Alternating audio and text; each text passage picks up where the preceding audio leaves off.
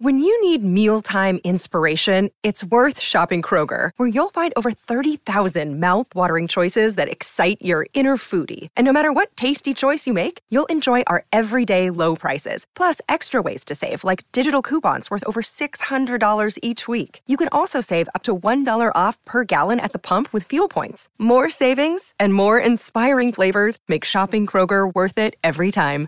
Kroger, fresh for everyone. Fuel restrictions apply. Welcome back to the Art of Charm podcast. I am AJ. And I am Johnny. And for the last 11 years, we've been hosting the Art of Charm podcast and live impersonal programs that help with building social skills, strengthening your confidence, getting through anxiety, and strengthening your relationship skills. Now, we have a very exciting announcement to make. We've been hard at work over the last couple months rebuilding our social skills challenge. Now, some of you listening may have participated in the old challenge. We're going to be launching a new challenge, including that private Facebook group on April 1st. We're really excited because these new social skills challenge are CBT backed, that's cognitive behavioral therapy backed strategies to help you break outside of your comfort zone and start to overcome some of that social anxiety you may be feeling. So stay tuned. April 1st, we're relaunching the challenge. Very excited about that. Today's episode, we're talking about mental models and frameworks. And some of you listening are going to wonder, what the heck is that? So we're going to break down what we mean by that. We're going to talk about where they come from, how we absorb these mental models and frameworks over the years. And Johnny and I are going to share some backstory on how we develop the mental models and frameworks that we use now in our daily lives to give you a little bit of color behind who you're listening to here on the Art of Charm podcast. Now, if you'd like to learn more about our social skills training in person here in Los Angeles, you can check out theartofcharm.com slash bootcamp for more information.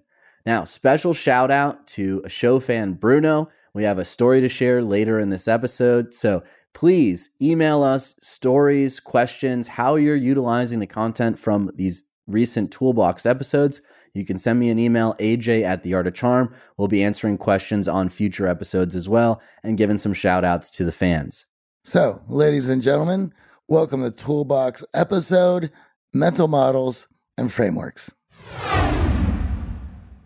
These mental models and frameworks, one of the reasons we wanted to discuss them today is because it's going to give you a little bit of color to our background. And I know after releasing the value episodes and having some appearances on the show in its early years, as an audience, you've heard some of our stories, but we want to give you a little bit more perspective into the way that we think and how we've developed in our personal journey into self development, where we realized that some of our mental models and frameworks that we were passed down through families and our environment back home, how they were failing us, so to speak, as we got older. And it led us to try to work on ourselves to improve our outlook and ultimately our results in life. Yeah. And we'll also point out how those models and frameworks that we had gotten early in life also benefited us to a point as well. And discussing this with the hopes that you'll be able to look back into your life and maybe put some pieces together and perhaps find some blind spots or some outdated frameworks that are not benefiting you anymore. Uh, so you can adopt new ones that allow you to be to push you forward rather than hold you back. Now, when we're talking about mental models, we mean our beliefs about ourselves, the world around us, and everything in it. It's essentially how we perceive the world. And these are built up over time, starting with us as children, right? Our parents present their mental models to us. And these psychological representations of the real hypothetical or imaginary systems are how we reason our way through things. They form our logic and ultimately our belief system on how the world works. And you can't help but put models together. So whether you're deciding to do it or not, it's happening. So by being conscious of what, how you're putting these structures together, that gives you some power over them. You can allow these to be built without your conscious thought and you could easily adapt ones that hold you back. And the thing is, is that no mental model is complete. No. We're only working with our perception of reality. And science is now starting to show that our perception of reality might not even be reality. It might just be natural selection working for our survival. So we're only perceiving what's important to our survival, not necessarily what's truly reality. And the thing about it is to understand how, like, all the systems roll, including economic systems. And for myself, the more I study evolutionary processes when it comes to natural selection, when it comes to economics, when it comes to infrastructure, and there's an evolutionary process to everything. And what you had just said, I mean, that to me sounds on the money on a lot of things because, I mean, that's what got us to this point now. And as we said in value, uh, evolution is responsible for all the best parts about us and all, all the, the, worst, worst parts. parts about us. So now we're going to delve into how these models both help us and hold us back because all of these models we're discussing are incomplete. They're just the best tools we have for the job to understand our reality around us. And unhelpful models can lead us to make bad decisions, can lead us to view things in a negative light. That perception can actually hold us back. And then helpful models can help us move forward in life. And over the years, we've realized that some of our older models were helpful during that period of our lives through our childhood to get us forward, allow us to really dive into what we're passionate about, dive into schoolwork, etc. But at the time we got a little older, we matured, we realized that some of these models were actually hindering us from the growth that we were looking for. So being able to identify what mental models you're working from what frameworks you're using to perceive reality is helpful. And then if there are ways for you to seek out newer, more improved models and frameworks to help you perceive the world in a way that's more empowering. Well, the two things that we're going to be discussing today on our mental models is we're going to be looking at two things. Well, three. We're going to be looking at the environment that we were raised in and how we got models from that. You know, a lot of that is our parents and neighbors, what we families, up, yeah. communities. And then the next set of models is your field of study, which starts to train you some other ways of looking at it. And then lastly, being able to detach from both of those and look at those models subjectively to find out which ones are actually working to benefit us and which ones are holding us back. Our mental models are made up of past experiences, misunderstandings, incomplete facts, or intuitive perceptions. So, this is a lot of stuff to unpack in the way that we perceive the world. And we're going to do our best today to unpack our models that we've picked up over the years for you. The big thing here is, and Johnny's pointed out, right? A lot of this stuff is going to come from our family at first because yeah. that's who we're spending the most time with during our developmental years. So as we're growing up or being raised by our families, we're going to pick up our moms, our dads' mental models and perceptions of the world, especially when we discuss events that happen to us, right? They're going to help us break down and perceive events that are happening in our young adult lives or even our young lives also, I mean, we can see in the world that we live in today just how different the world we live in compared to our parents, right? And so obviously, those models need to change with the times. And if you go back two generations, how different those models are a perfect example is I go back home to Michigan to visit my family, and I'm so used to using Uber and Lyft here in Los Angeles. It's just a no brainer. I pull out my phone and I instantly have a car. I don't even think about it. But in Michigan, especially the part that my family is in, when I go back to visit, they lose their mind when I say I'm getting in a stranger's car and he's going to drive me from point A to point B, and I've never met this person. They're like, What is wrong with you? Are you out of your mind? And I go, Well, no, they do background checks and da da da. They're like, you're out of your mind. You're crazy. So even in the short amount of time that I've been an adult, my mental model has shifted in the way that I view interaction with technology. I view interaction with strangers, right? The sharing economy is, is a new phenomenon that our parents and their parents certainly were not getting in strangers' cars to get from point A to point B. You said something interesting there about when you go back home, the difference. You know, we definitely know from where we grew up in small towns to a large city the model you adopt to get along in a small community is so much different than the model you adopt to thrive in a large city such as Los Angeles or New York. Yeah, just locking your doors. Yes. Right? Growing up. Never did that. But here in the city, you better believe it. You double deadbolt lock everything, right? The closer we are to other humans, the more protective we are of our assets, our homes. So these are interesting phenomenon that we've experienced from moving, from going to school, from carrying different jobs, but it all started with our family. So I'd love to just start out by explaining some of the earliest mental models that Johnny and I picked up. And I think what's so interesting about this is obviously a lot of people look at us two entirely different backgrounds. You're the music guy, the creative guy. I come from a science background. And we always call this the question. Yeah. Whenever we meet people for the first time in a business developmental setting, maybe we're pitching an idea, we're trying to work together on a partnership. They love the the pitch, they love what they hear, and the next question out of their mouths is always, "Okay, that's great, but how do you two know each other?" And we always laugh about it because our mental models have so much overlap from our youth, the way that we were raised being from blue collar towns in the Rust Belt. To go along with that, for doing this company in, in the last 11 years, there was that blue collar background that we're going to be discussing, but also the new models that we had to adopt to make this company successful. We had to learn that together. So that's always a wonderful thing. So the overlap in the models is what's so interesting to me because I know that's one of the reasons that Johnny and I are so close, such good friends and business partners. On the outside, a lot of people are always scratching their head Yeah, how we get along so well and how that is. So this earliest model that we picked up, this blue collar mindset, obviously the recent election events have brought a lot of spotlight on the Rust Belt. What's Absolutely. going on in these manufacturing hubs in the Midwest that used to pump out the US's economy, jobs, American dreams for a lot of older generations, right? The baby boomer generations. And when we were growing up, we saw this community, this experience crumbling, the American dream being ripped out of this community from jobs leaving overseas to people looking at holy crap, you know, I didn't go to college and now I'm not guaranteed a career just because I got a job at Ford Motor.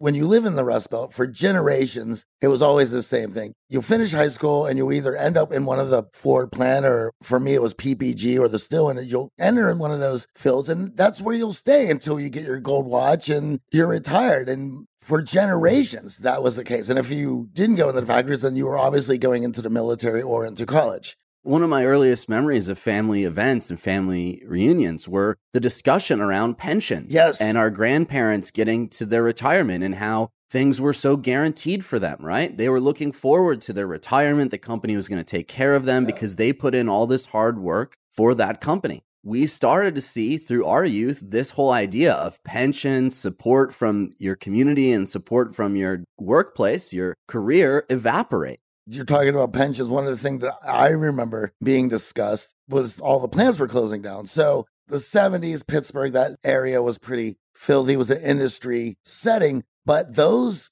plants started closing down and the conversation at reunions or family get-togethers or Christmas was who's getting laid off this week or last week or next month and what plant is closing down here. Watching them as like dominoes fall.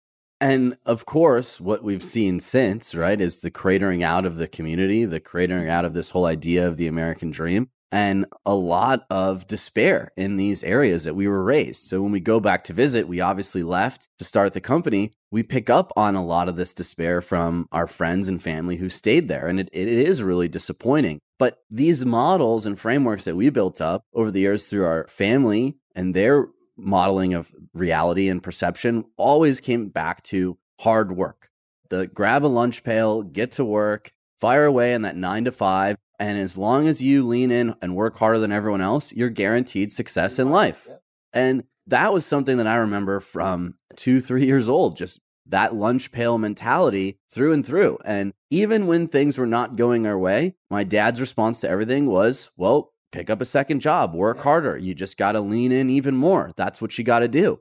And to go along with that, it was life isn't fair and it is hard. And you're going to have to get tough and you're going to have to persevere. And that was fine. That was just how it rolls. And you will build up those calluses to that work and that ethic. And you will take some pride in being that hard worker. That's great and fine when those jobs are there. Exactly. And it worked great for my grandfather, who was a janitor, worked his way up to a manager. And it worked fine for my dad until I honestly became a teenager. And then people started losing their jobs. And that's when my dad's mental framework started to shift towards holy crap, I didn't get an education. And that's why I'm screwed with no life raft. So he switched gears and started leaning on me and my sister to go to college, go to graduate school. And it dovetailed nicely with my goal, my dream at the time of becoming a doctor. And my dad even nicknamed me his 401k because he was so adamant that I was going to go to graduate school, get an MD, and become successful. And, and my education was going to protect me from the American dream robbery that was happening to his friends, coworkers, and family members who didn't go to college, who didn't get that education. That whole value system around education and hard work was ingrained in me through my youth. And I felt that that was the way to win. That was the way to succeed until I got to college. And I know your experience was very similar, Johnny growing up in that area, my dad worked in a PPG, Pittsburgh Plate Glass. They made windshields for cars, and he worked in the furnace area where the presses would come down to bend the glass into the correct molds. My mom was a hairdresser, and so that was a very blue collar family. I remember growing up with every crazy, you know, a perm or a feathered or a body wave. You remember this is late 70s, early 80s. So, but, you know, not only was my dad preaching that, hard lunch pail work ethic sort of thing, but it was also pumped through the media. Like our sports teams, even they had that facade. Like the 70s Steelers was all about a blue collar lunch pail football team that you can get behind who are doing the same amount of work, if not more, than you're doing in that factory. And so there was all that pride around that. And you can imagine, you know, when those plants started closing down, the steel mills, the coal mines, and the Pittsburgh plate glass closed down when I was a teenager, and now all of a sudden, you know, you kind of start looking around getting cynical of what you had been fed, what you had been told. You grow to learn the responsibility and effort that it took when perhaps families getting divorced, the factory is closed down. He has two raging hormone teenage kids, just all the work that he did to put that together. For myself, because it was such a work ethic, blue collar household, it wasn't a very expressive household, I would say. Because if I was to complain about something, my dad would say, if you want to talk like that, talk like that around your mother, right? I just spent 10 hours in a factory bending glass in a furnace. I want to hear what you're whining, complaining, excuses were not an option. And those people were looked down upon as coworkers, as friends, the camaraderie that my dad had built in his job, the people that sloughed off, the people that just counted down the hours and minutes, they were made fun of. They were not the people that were accepted in this community. It was that hard work. You got to lean in, you got to squeeze out as much as you possibly can from work. And that's how you derive any benefit. If you were in any sort of community or team, that those people can rely on you, which is also very important. And no matter how I viewed it as a child, I still couldn't help but seep it into my own DNA of how I was going about doing things. And so for myself, at 21, I had an opportunity to move to North Carolina and begin my music career. And I went at it in that exact fashion with tenacity and stubbornness. And if I wanted to get something done, I would keep working at it till those dominoes fell. Just keep running into that wall. If you run into enough times, it will bust down. So it was a very aggressive way of going about things. And here's the, the best part, right? Our models drive our actions. But it's also conversely true, so that our actions build our models. So this is reinforcing, right? Our dads were like, lean in harder, outwork the next person, put your head down, stop complaining. And those are the actions that they forced us to follow, which then started to shape our mental models of the world. So anytime we saw a problem, anytime we saw a challenge, we said, I got to outwork the other guy. If he's getting in, then I got to work twice as hard as him. I got to lean in. I got to stay longer. That's how I'm going to fight my way through this. You can imagine how good of a model that is when you do work at the plant.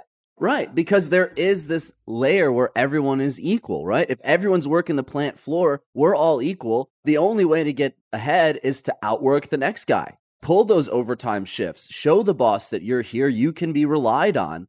But then when the work starts evaporating, all of a sudden, it's not about outworking the other person. It's about working smarter and having the network and having the connections and the relationships. And those mental models didn't arise for me, and I know for you too, Johnny, until we hit the big city. Uh, it was me working on that when I get to North Carolina and start realizing that the way I worked was putting people off. It was, well, if we're going to do this, then we're going to need to rehearse every day. And if we're going to rehearse every day, it needs to be three to four hours at a clip. And that's like, I'm fine with that, right? But other people are like, yo, bro, I have a job. And I'm like, well, you're going to need to take less hours because we got this band. This I don't think you're job. committed. I don't think you're committed because that was how I was raised to see things. And granted, that had afforded me to do some really cool things, playing in different countries, going on tour, making some records. And that was great. But there, there seemed to be this glass ceiling that I just couldn't get through. And I also had noticed how difficult I was making some of these things because of that view. Over the last 17 years, we have launched our fair share of online courses, coaching programs, and finding the right platform has always been a challenge. They say if you do what you love, you never work a day in your life. But if you're an entrepreneur, you know the hard work that comes with it. That's why you need Kajabi. Kajabi makes it easy to run your entire online business from one platform so you can focus on what you love creating. Kajabi is the ultimate all in one platform that helps creators and entrepreneurs build successful online businesses by unlocking predictable recurring revenue. No matter your niche, Kajabi makes it easy to turn your skills, passions, and experiences into enriching online courses, exclusive membership sites, subscription podcasts, thriving communities, personalized coaching, and more. The best part Kajabi doesn't cut into your revenue because everything is owned and controlled by you. So keep 100% of what you earn. And with Kajabi, you also get robust analytics, easy payment options, email marketing tools, and customizable website templates, all built in. You don't even need a huge audience to make sustainable income. There are thousands of creators on Kajabi making six and seven figures with less than 50,000 followers. Right now, Kajabi is offering a free 30-day trial to start your business if you go to kajabi.com slash charm. That's K-A-J-A-B-I dot com slash charm. Go to kajabi.com slash charm and join the creators and entrepreneurs who have made over $7 billion. Lennon and McCartney, Jagger and Richards, Watson and Crick, AJ and Johnny. What about the perfect duo when it comes to growing your business? Well, that's you and Shopify. That's right, Johnny. Shopify is the global commerce platform that helps you sell at every stage of your business. From the launch your online shop stage to the first real life store stage, all the way to the did we just hit a million orders stage? Shopify is there to help you grow. Whether you're selling your own fire merch or promoting your productivity programs, Shopify helps you sell everywhere. From their all in one e commerce platform to their in person POS system, wherever and whatever you're selling, Shopify's got you covered. Shopify helps you turn browsers into buyers with the internet's best converting checkout, up to 36% better compared to other leading commerce platforms. And sell more with less effort thanks to Shopify Magic, your AI powered all star. What I love about Shopify is no matter how big you want to grow, Shopify gives you everything you need to take control and take your business to the next level. In fact, Shopify powers 10% of all e commerce in the US and Shopify is the global force behind Allbirds, Rothy's, and Brooklinen, as well as millions of other entrepreneurs of every size across 175 countries. Plus, Shopify's award winning help is there to support your success every step of the way because businesses that grow, grow with Shopify. And AJ, you don't have to just sell your stuff anymore. With Shopify Collective, you can curate products to sell from the brands that you love, giving your customers more variety and your business more sales. Shopify is your no excuses business partner. Sell without needing to code or design. Just bring your best ideas, and Shopify will help you open up shop. Sign up for a $1 per month trial period at shopify.com slash charm. Go to shopify.com slash charm now to grow your business, no matter what stage you're in. Shopify.com slash charm.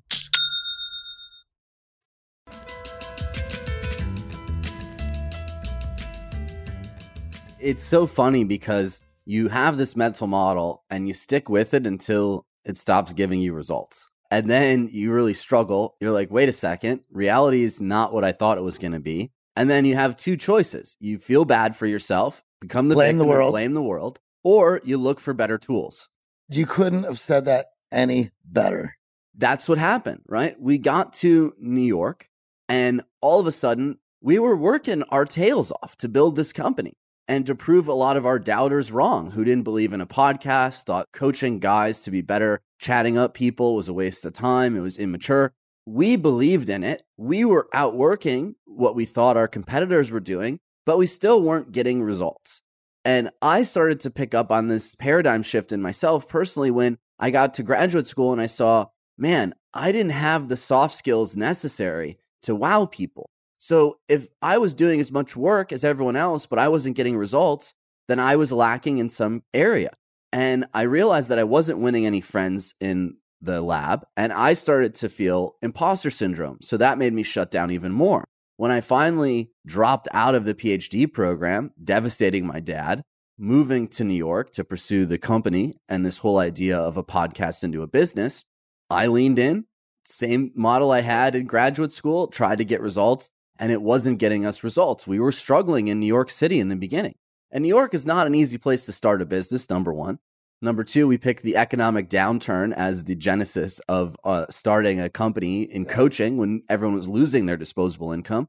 But I started to see from successful people around us that it was more about who you knew in the city of New York than how much you made or how successful you were based on the metrics that I thought drove success in Michigan. So I started to see people in New York City who knew everyone, had access to things that I never had access to, and who didn't seem to be working that hard, who didn't seem to be doing all the things that I thought mattered to be successful. You know, it's funny you should say that because when I had gotten to New York and looking around, the first thing I thought is, how does anyone survive in this town, artist wise, right? Because you're not going to be making much money. You're going to be working in the service industry. Obviously, we all understand how expensive it is to live in New York and just how expensive day to day life is, even food and groceries. But the artists that I did know who did live in New York, they had it mapped out. They were very social. They knew people, places. So if they wanted to go out for a night of drinking, they would make sure that they would go to their buddy's bar. They're going to where they were getting hooked up, and they were getting hooked up a lot because it was also a network of artists who were all taking care of each other and supported each other. And that's what it took to live in New York in the 2000s being an artist. Yeah. So if you were buying your band t shirts, you were going to this guy's shop, and then this guy was going to your bar to buy his drinks. And this shared economy and this idea of social capital, where it's now not about the money in your pocket, but about the relationships you have, is really how you get ahead in a major city. And that was eye opening for me, especially because I thought, man, we're putting in all this hard work the doors to success are right around the corner. It's going to be easy. And then we get to New York, it ain't easy.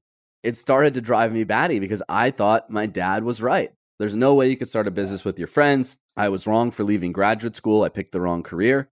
And all of a sudden, we fell into this idea of giving value, taking care of the people around us. And it started to shift what was going on in New York from a social life, from a friendship and ability to build networks. And all of a sudden, we started to view the world as not something that was out to get us, which is a lot of the mindset that was coming from our Midwest background, but instead a world full of opportunity. Well, I think what made it, I wouldn't say easy, but that we were able to work through it is that when we got to New York, we were already with the understanding that we were open to new models and those ideas and were willing to try different things. And in order to get to that place, you made mention of you usually get there when the models don't work anymore, but then you have that choice. Do I get angry at the world and give up, or do I look for new models? And I remember for myself where I got to the point where not only were they not the models that I had not working, I feel like I'm just grinding against this wall. It's just that I mentioned that glass ceiling that it just kept banging against it. And it just, for the first time in my life, no matter how hard I attacked it, it just this one's not going anywhere. So I was like, well, is this it? And it wasn't too, I got so frustrated with everything. The band I was in was kind of falling apart. And not only that, the industry in which I wanted to work my entire life, the music industry, was crumbling. So it's at that point, I was like, well, I don't even know what is what anymore. So I'm going to start over. And so in doing that is where I first got a taste uh, in my mid to late 20s of self development and that there were other models. Like the first thing that blew my mind that opened the doors to all of this was the idea that happiness was something I could just be. Up until that point, happiness was something I had to pursue. Right. It was the end result. It was the, it was the end result. It was not the process. And so when I learned the idea that that wasn't the case and that I could just be happy, the doors of everything blew apart in this glass ceiling that I hadn't been able to get through. Not only did I roll right through it, it didn't even exist. Right. It disappeared. To go along with maybe my little bit of a obsessive personality, you give me a few wins in a direction, and that's all I need. I'm I'm all in. If changing a few things can just allow me to be happy on a day-to-day basis, well, what other small things can I implement in my life to make these changes? And that's what led me into self-development. And not only that, just an incredible, amazing opportunities all around me that I never saw there. And just in weeks of adopting a couple new models or refiguring them, I was getting offered higher profile band gigs and higher profile bar management gigs. At that point, I just needed a break from all that because I had enough. I was down the road of, of absorbing everything in psychology, philosophy, and self development in hopes of developing new models that would allow doors to be open. And for me, in moving to New York, the book that kept coming on my radar over and over again was How to Win Friends and Influence yeah, People by Dale Carnegie.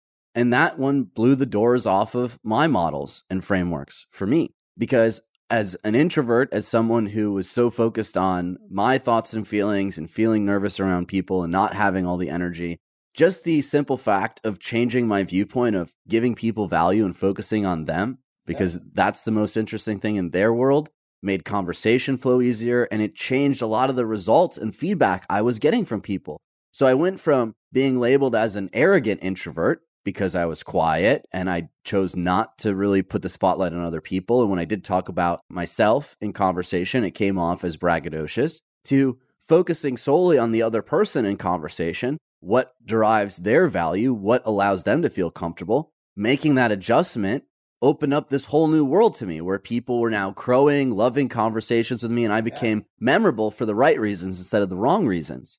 And that's what's so important to realize why we're choosing this topic. These are choices we make. The models we utilize to view reality, to model our perceptions and beliefs off of, they're choices. And we can stick with bad models. We can stick with poorly crafted models that were handed to us by environment, nurturing, family. Or we can pursue better models that allow us to get what we want out of life. And that choice, I think, for a lot of people is unclear. It's clouded because when you surround yourself with everyone who has the same shared viewpoint and model, which is what I had in Michigan. Well, community creates belief.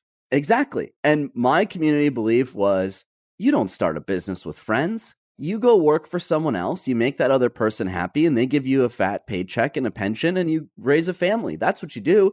You don't go out on your own and try to start something, and certainly not with friends. That's not going to work.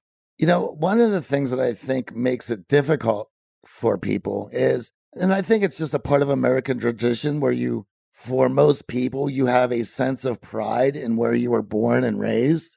And because of that, you don't want to hold it responsible for negative parts of your life, for negative beliefs and ideas and these frameworks. So when you're trying to figure out what's going on, to go there, you're like, well, that's a sacred cow. I can't touch that. So now you're just going to get angry at the world. However, just because of the community environment you grew up in may have been responsible some for some bad ideas. It's also responsible for some good ones, and that's what you want to be aware of and take those into the world but with an opportunity to look at new models and frameworks that will create those opportunities. And one of the biggest ones that we talk about here a lot on the show is abundance versus scarcity. And what Johnny and I talked about earlier, we literally saw our community go from abundance. There's nothing but factory jobs. Your path to success and the American dream is paved with golden opportunity. To immediately, these jobs are leaving. This is scarcity. It's every man for himself. I got to feed my family. And when you see a community go through that switch and how quickly things can go the other way, it does make you start to question, well, how responsible am I for that switch? And can I choose the right switches to allow me to feel good in these moments? And having that opportunity is what we're trying to give you listening to the show today because it took us years and years of struggling with poor models, poor mindsets, and not getting results to even realize this. And I have friends back in Michigan now who may never realize this, who are not open to this idea. I'm still so obsessed with it that I spend all of my time doing research trying to find better ways to tweak models. It's an interesting key to life, but also it's just, just extremely fascinating to me. And what I really enjoy about AOC is learning about all these different models from all these different walks of life, from all of our different clients, whether it be from the Navy SEALs, who have probably the most just kick ass, callous mind of determination, to the kid who grew up uh, with a perfectionism issues, right? And these are all stem from different models that they have put together for themselves to maneuver through the world. And here we are having a conversation of just how ours of being pretty different people, how similar they were, and how we arrived at similar answers through different paths.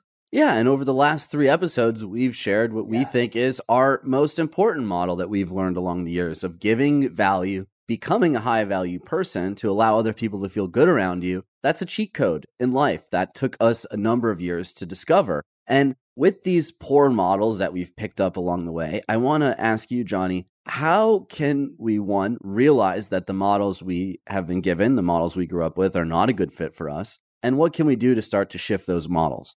the first thing is if you feel that you're stuck and that you've plateaued and you can't figure out how to move forward is the first sign that you have an outdated model. And as a young man, one of the things I hated most of all, and I think this just has to be with a young, angry man who, who wants the world in his hands, stagnation just seemed like the worst thing in the world. There's no movement at all. And being a young man, I'd rather burn everything to the ground and have another run at it than stagnate Than be stuck. than be stuck because I'm just like, oh, it's just a panic. So it's like, well, maybe I just need to run at this wall a little harder. Let's burn everything down and start from scratch, right? Like, quit my job, break up with my girlfriend. It's now back to the grind. We're going to figure this out. That is the old model, right? Right. What I love about that metaphor, right, of just running into the wall. So the models that our families gave us, our community gave us, said you got to accelerate harder. Yeah. You get to New York And you realize that people in New York, they're building ladders to get over the wall. There's no running into the wall. We just climb over the wall. And that's what happens when you shift your model. What was an obstacle can actually turn into an opportunity. And that was something that was bizarre to me until I got to New York. And the key here that we're driving home is when you feel that despair, when you feel that frustration with the results you're getting out of life, that's a good time to take a step back and look at how are you perceiving life's events. And I know during the boot camp, we wait till Friday to get into this heady stuff. So we start the week really focused on nonverbal communication, getting you feeling good in your body language and understanding how to read other people's body language. Because it's easier to act your way into thinking than think your way into acting. So we got to take care of the conscious body language stuff first. But Friday, we have this list of cognitive distortions. And what's so amazing is here we have all of these guys from around the world. Thankfully, this podcast is international, so we have a global presence. And it's been so fascinating to have guys from the Middle East, military guys who've been down in South America, guys from Asia, and our guys in the Midwest flying in to sit on the couch in LA, and everyone having the shared cognitive distortion of perfectionism, of catastrophizing. And it doesn't matter what your background is, these mental models can lead to the same framework for everyone and frustration. So taking control of this and not becoming a victim and blaming the world, but saying, hey, there are other ways to view this that can empower me instead of holding me back. So I made mention that the first way to find out if your models are outdated is if you feel that you're stuck. I would say the second symptom of that is your relationships with other people continually fall apart. You know, you get some friends and you're hanging out, then all of a sudden those calls start drying up. And if that's a constant, then once again, there's something wrong in the models where you're it's keeping people from connecting with you or being pushed away. I certainly know that I was able, through the way I thought about things in my early 20s, to push people away just of how I view things. Because for me, it was once again that blue collar work ethic. If we are going to be in my band, we need to rehearse this many times, these many hours. Uh, you need to get your priorities straight. For me, when I started to view relationships as being more beneficial than hard work, so that model shift happened in New York, then unfortunately I swung the pendulum too far on relationships and I looked at everything transactionally. What can this guy who's giving me his business card do for the art of charm? Oh, he can't do anything? Well, throw the business card out. I don't need to deal with that guy. Even in the realizing that, hey, this model's not working, Albert Einstein said it best to break a mental model is harder than splitting an atom when your mental model is not giving you results, it can be difficult to just drop it and then move on and try to seek out another mental model. And in the process, sometimes we can choose another ill fitting model that leads to even worse results, which leads to frustration. Yeah, and that's why it's so important to be open to the idea that there's many different ways to skin a cat. There's many different ways to going about it. to be able to put on a different mental model and give it a chance and work with it and be open to it, of course, being wrong. Because the other thing about these frameworks and models is if yours is broke and you realize that, and it's easy to beat yourself up about it and then start to go, well, what else is wrong? And if you go in that direction, then all of a sudden you're all your walls of reality can come crashing down. And that can be quite scary, especially if you don't have anything to replace it with.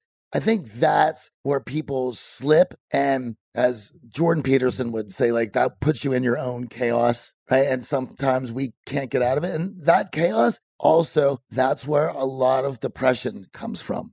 And that's also where a lot of these negative groups utilize yes, their models. Exactly. To find people who've lost faith in their models and feel lost and feel unsupported.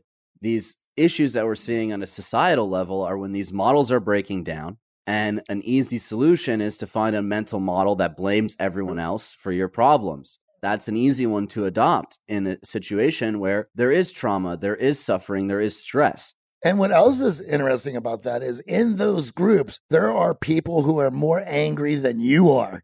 So it makes you feel much better. You're like, wow, at least I'm not. Right. My life was bad, but holy cow.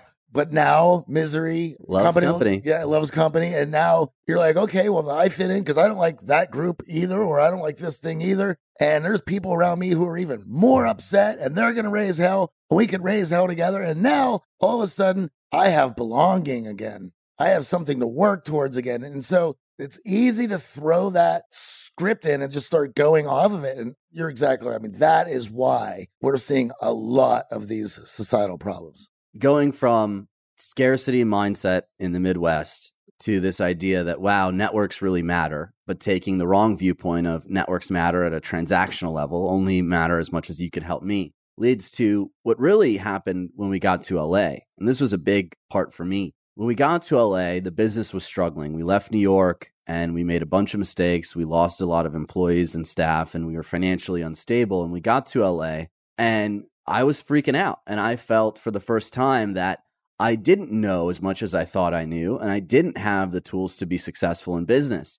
And I was very fortunate that we went to an event and I found a mentor, someone who had built a number of successful businesses, took interest in our business model, and started giving me some advice, some feedback, and essentially showing me some new ways to look at how to grow the business. It's not just about hard work now, it's about working smarter building ladders instead of revving the engine at that wall. And that changed everything for me. Looking at, well, wait a second.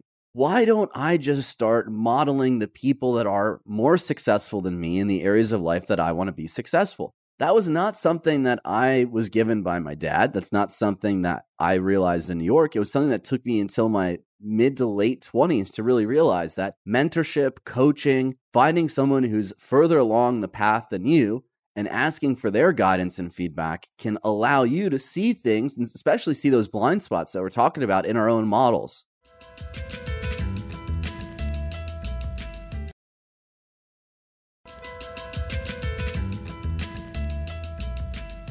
We see it in class. How many times a week do we hear a guy saying, I've never had that much fun going out before? And it's only because we switched the model in which he was viewing the experience. Right. It was not results oriented. But also, when it all of a sudden the idea of learning becomes fun again to a problem you find embarrassing, you know, that you're not as social as other people. You know, all of a sudden now working on getting better socially and building this network is now it's not daunting. It's actually fun and something that you want to put more time to because you're now enjoying it. And not only that, having other people in that same boat who have the same issues, putting on a new model themselves. And now all of a sudden, it's completely brand new. We made mention of, I believe it was in the second value podcast, maybe it was the first one. It's difficult to really know what you're actually capable of if you're not surrounded by the right people. That's a big piece in believing in yourself, is to throw yourself into something that you're not sure of but if other people are doing it with you, right? It's always easier to go skydiving if your buddies are going. And all of a sudden, with a few new models and some support and encouragement, you find yourself doing things that in the past you had felt difficult or maybe even impossible. And now you're doing them with a smile on your face, looking forward to the next time you're doing it. And I think going along with what you're saying there, that's so awesome from our perspective now of going through this transition multiple times and changing models is that these models are completely adaptable. Well, I always like to say that growing up in the Midwest is the tool of tenacity and stubbornness, right? It's not a bad tool.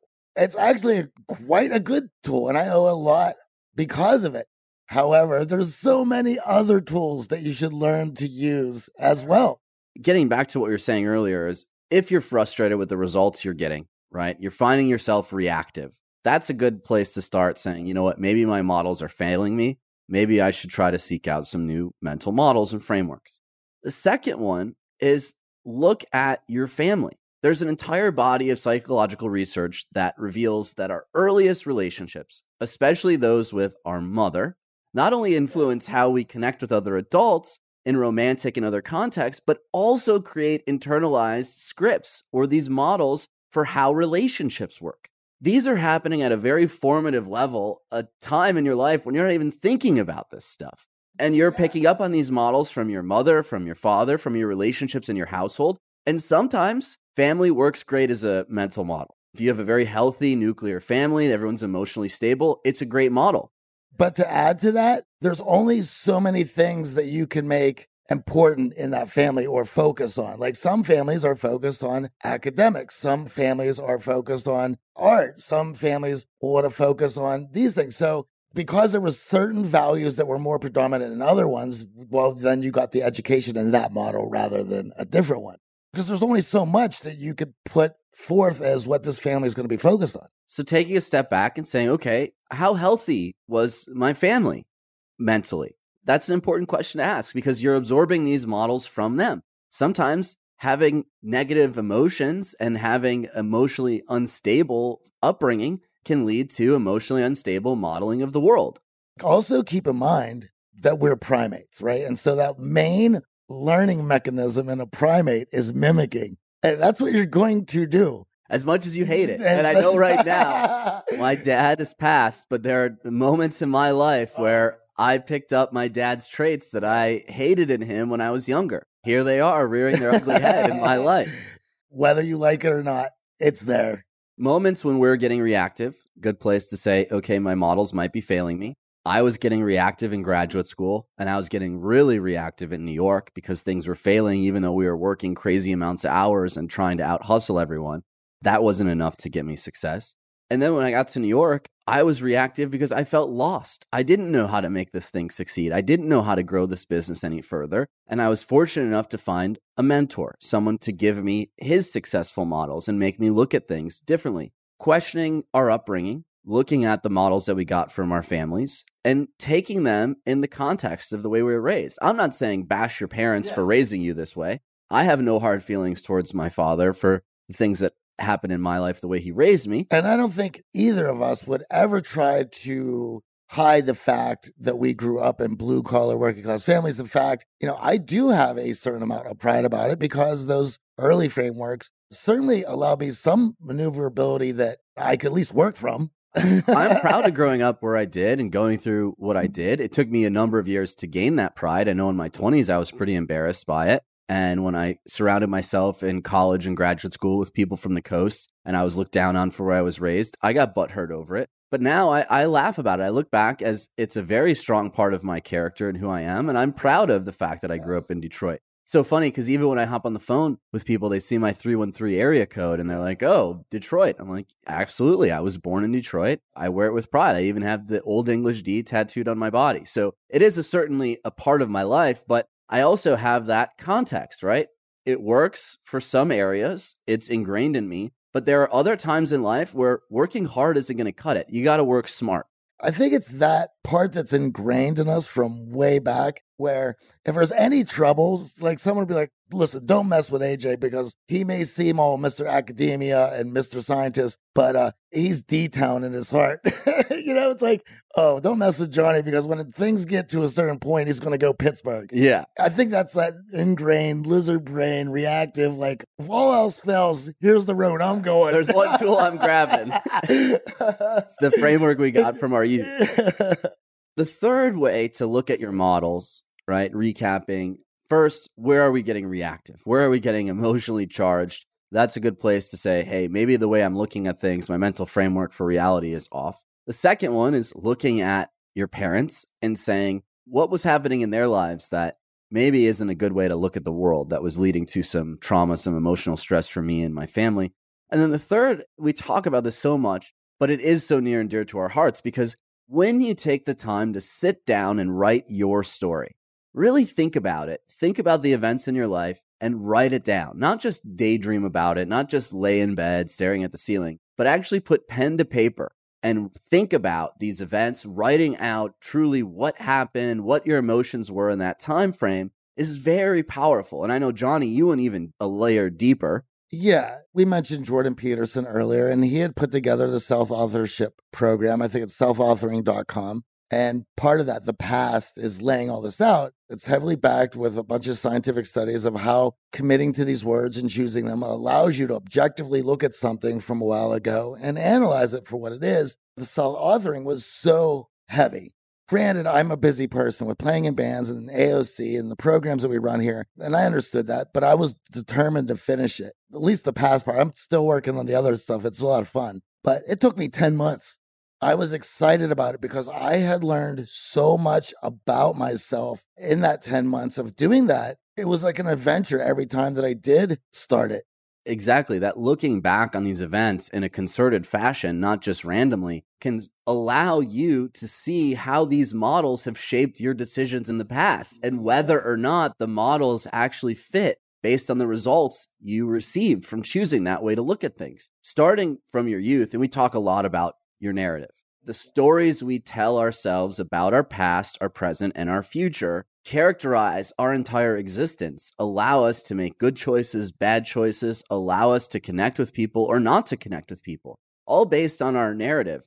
Taking a look at your past and what events in your life stood out, and then doing a deep dive and writing those out. What truly happened at that event? Because I know sometimes for me, even now, when I think back on events that used to get me all bent out of shape and get me emotional, enough time has now passed where I'm like, yeah, that was pretty silly. I don't really understand yeah. why I held that grudge with that person or why I'm so upset by that event. And then sometimes you'll even look back and go, wow, that wasn't even reality. I was viewing this entirely wrong. That person was trying to help me. I love how people always say, well, you need to be able to see it in order for you to achieve it. And You need to write that out. And I get that. But also, you should look at do I have models and frameworks that will allow me to achieve this? What good is it to put this car on your wish board, right? If you don't have a model or a framework that allows you to achieve that. Mental models are extremely important. They characterize our beliefs about ourselves, the world around us, and characterize and create action or inaction in the future. And it's also determines how you process information, how you learn, which is a huge part. One of the things you hear us talk about the show a lot is experience points equal confidence points, and experience is how we grow. But I will tell you this during my 20s, I didn't value experience that much. I didn't see it as something that important. And a lot of times, those negative results, I would get so bent out of shape of I couldn't see life's lessons in those. I couldn't take those as wins. And that's why taking this hard look at yourself, honestly journaling about your past, and looking at these key points in your life can allow you to see where these models are not fitting and these models are underserving your goals.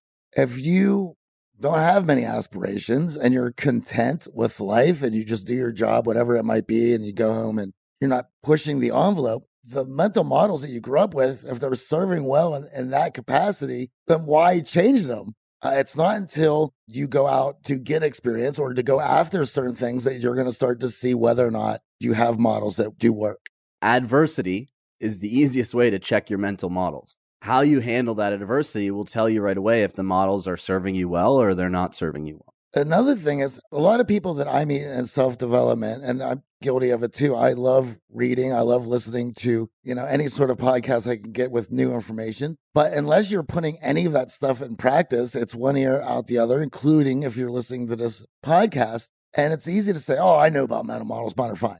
Well, yeah, well, are you doing anything to push them? Are you doing anything to test them out? Because if you're not, then you don't really know what you have. You could say that you have good models, but until you start going after something, you're not going to know anything about it. You're not going to know how good it is. So, models are important. We went over some of our earliest formative models about hard work, tenacity, outwork everyone around you, blue collar mindset in the Midwest. Moving to a big city where it became apparent that social capital and your relationships were how you navigated living in a big city and maybe even how you became successful, starting to value more than just your hard earned capital or assets, but the soft skills and the relationships in your life. But unfortunately, the way that I modeled that was transactionally, looking for how that other person could help me immediately. And then moving to LA and having hardship in the business and realizing that some of my models weren't fitting with what I wanted to get out of life and seeking out mentorship and some guidance and outside perspective. And this mentor that I was talking about, he came from a much different background. He was wealthy to begin with. His dad supported him to build his first business. He got a lot of success on his own along the way, but he certainly didn't grow up in the Midwest. He didn't have that hard fought way to view success. And he allowed me to see things a little differently, going back to that. Hey, it's not just about hard work. It's about being smarter about things and it's about taking experience as lessons. So that's how I've shifted my models over the years, and I can look back at specific instances where my modeling led to frustration, led to the dissolution of relationships that mattered to me, strife in my emotional life, and also led to us not being as successful as we wanted with the business. And those frustrations led to me seeking out new models. So that's a great place to start. Where are you feeling emotional frustration, stress? related to the world around you? Are you getting reactive? Also, journaling, writing down these thoughts, writing down your experiences, especially from your past. And Jordan Peterson's self authorship program is one of the great ways to do that. It's pretty involved, but it'll walk you through all of this. And then also starting to celebrate the small wins along the way, because sometimes our mental model doesn't allow us to see growth. Our mental model only allows us to see failure and mischaracterizes failure as something detrimental to us. And that's an important one we'd love to leave you listening to this with. Understanding that growth happens through experience. That's how we've been able to grow the business, and that's how we've been able to grow as humans. And I think that is really an important model for everyone as we start to move away from scarcity, move towards this abundance mindset. One of the things that I wanted to add, you mentioned this earlier, but I want to make sure it's clear again. If you're asking yourself, okay, this all sounds great, what are your models? That's a giant worm. And as we continue with this podcast, we're going to continue to give you more tools to shape that. If you go back to the last three, the revisited value episodes, you'll get a great working model right there to start with. Yeah, that is our number one most important mental model for how to view people. It takes the transactional viewpoint of relationships out of it and allows you to focus on being a better person first and see the results that come from that instead of trying to control and manipulate the people around you. Now, over the last four episodes, we've learned about AOC's most important mental model. And I know we got a lot of feedback on those episodes. We really appreciate the support. Now you understand how we arrived at that model, that viewpoint of value first and abundance over the years. And it was not something easy for us. We've gone through the journey and now we're happy to share it with everyone who comes through the boot camp. And obviously, those of you who are listening to the show, understanding that your family is doing the best with what they have and the tools that have been given. And sometimes our community and where we're raised nurtures beliefs in us that might be a little unhealthy and mental models that might be an incomplete picture of reality and seeking out opportunities, like Johnny said, to poke holes in those models, to look at them from a different viewpoint, to challenge the way we see things. For us, that happened from moving, changing our environment completely, moving to New York, not knowing one, then moving to LA. And I can tell you this there are some mental models in LA that have been negative to me that we've also picked up through immersion from being here and you struggle with. understanding that materialism and the excessive capitalism that you'll see in some of these coastal cities can be detrimental to your mental health as well. And also, the focus out here on everybody's social media is just so ridiculous. Just making sure that I limit myself to not get sucked into those things. And we've talked in great detail in the last three value episodes about how toxic those things can be if not looked at in the right manner. We have to celebrate our new team members here who helped us prepare the show. Yes. David, thank you so much for the wonderful work on the mental models and frameworks. We are very happy to share our stories with you guys on our mental models and frameworks and how they've influenced our lives. Hopefully, you got a much better picture of who we are and what to expect from us on the show moving forward. We want to do a special shout out to Bruno, one of our alumni. After listening to the value episodes over the last few weeks, he wrote us to tell us about a quick story called The Ring of Value. I'd love to share with you real quick. He was sitting at an airport bar waiting for a drink, and he saw the guy next to him and he tried to start a conversation, but the guy was very closed off. And Bruno said, You know what? Not a big deal. Let me put my focus on giving some value to the bartender. So he notices the bartender is Filipino and he had actually spent some time in the Philippines. So he goes on Google, looks up how to say thank you in his native tongue, and actually sparks a great conversation with the bartender. Bartender starts asking him about his experience in the Philippines. He mentions he's in the Navy. And lo and behold, the guy sitting next to him goes from closed body language to fully open, turns to Bruno, and starts sharing stories about the Navy and working in the exact same industry. And he called this his ring of value. How understanding, this is so important, understanding that it's not about projecting your value on other people and getting upset when they don't reciprocate, but it's instead about focusing on how you can allow other people an opportunity to interact with you and be positive. All of a sudden, this changes everything the closed off person next to him that he didn't just write off and say, screw this guy, turned out to be someone who he could connect with on a much deeper level just by bringing up everyone around him. The cool part about this is we would love to hear stories from you listening about how you've used the tools that we'll be outlining on these upcoming episodes in your life and what are those results. We love seeing the impact of everything that we've learned over the years. We know it's changed both of our lives immensely and the lives of our clients who've come through the week long experience here in Los Angeles with us. We're also going to start live streaming the podcasts in our challenge group. We're rebooting the challenge April 1st. So we'll get some more information over to you about that. And we're going to start answering your questions on the show. So if you have questions you'd love for us to answer in terms of social skills, building some confidence, relationships, networking, Feel free to shoot me the question, AJ at the Art of Charm. I look forward to answering these questions with Johnny on future episodes. I hope you all enjoyed this toolbox episode of Mental Models and Frameworks as much as AJ and I had putting it together for you guys. Now, if you found this insightful, take a screenshot on your phone and share it on your Instagram story page, Twitter. Share it with your friends, family, and allow other people to join in the fun here on The Art of Charm. If you are enjoying the recent content, we would love a written review in iTunes, letting people know what you enjoyed about the show. As always, we'd like to thank our sponsors, Acuity Scheduling and FreshBooks, for sponsoring the show.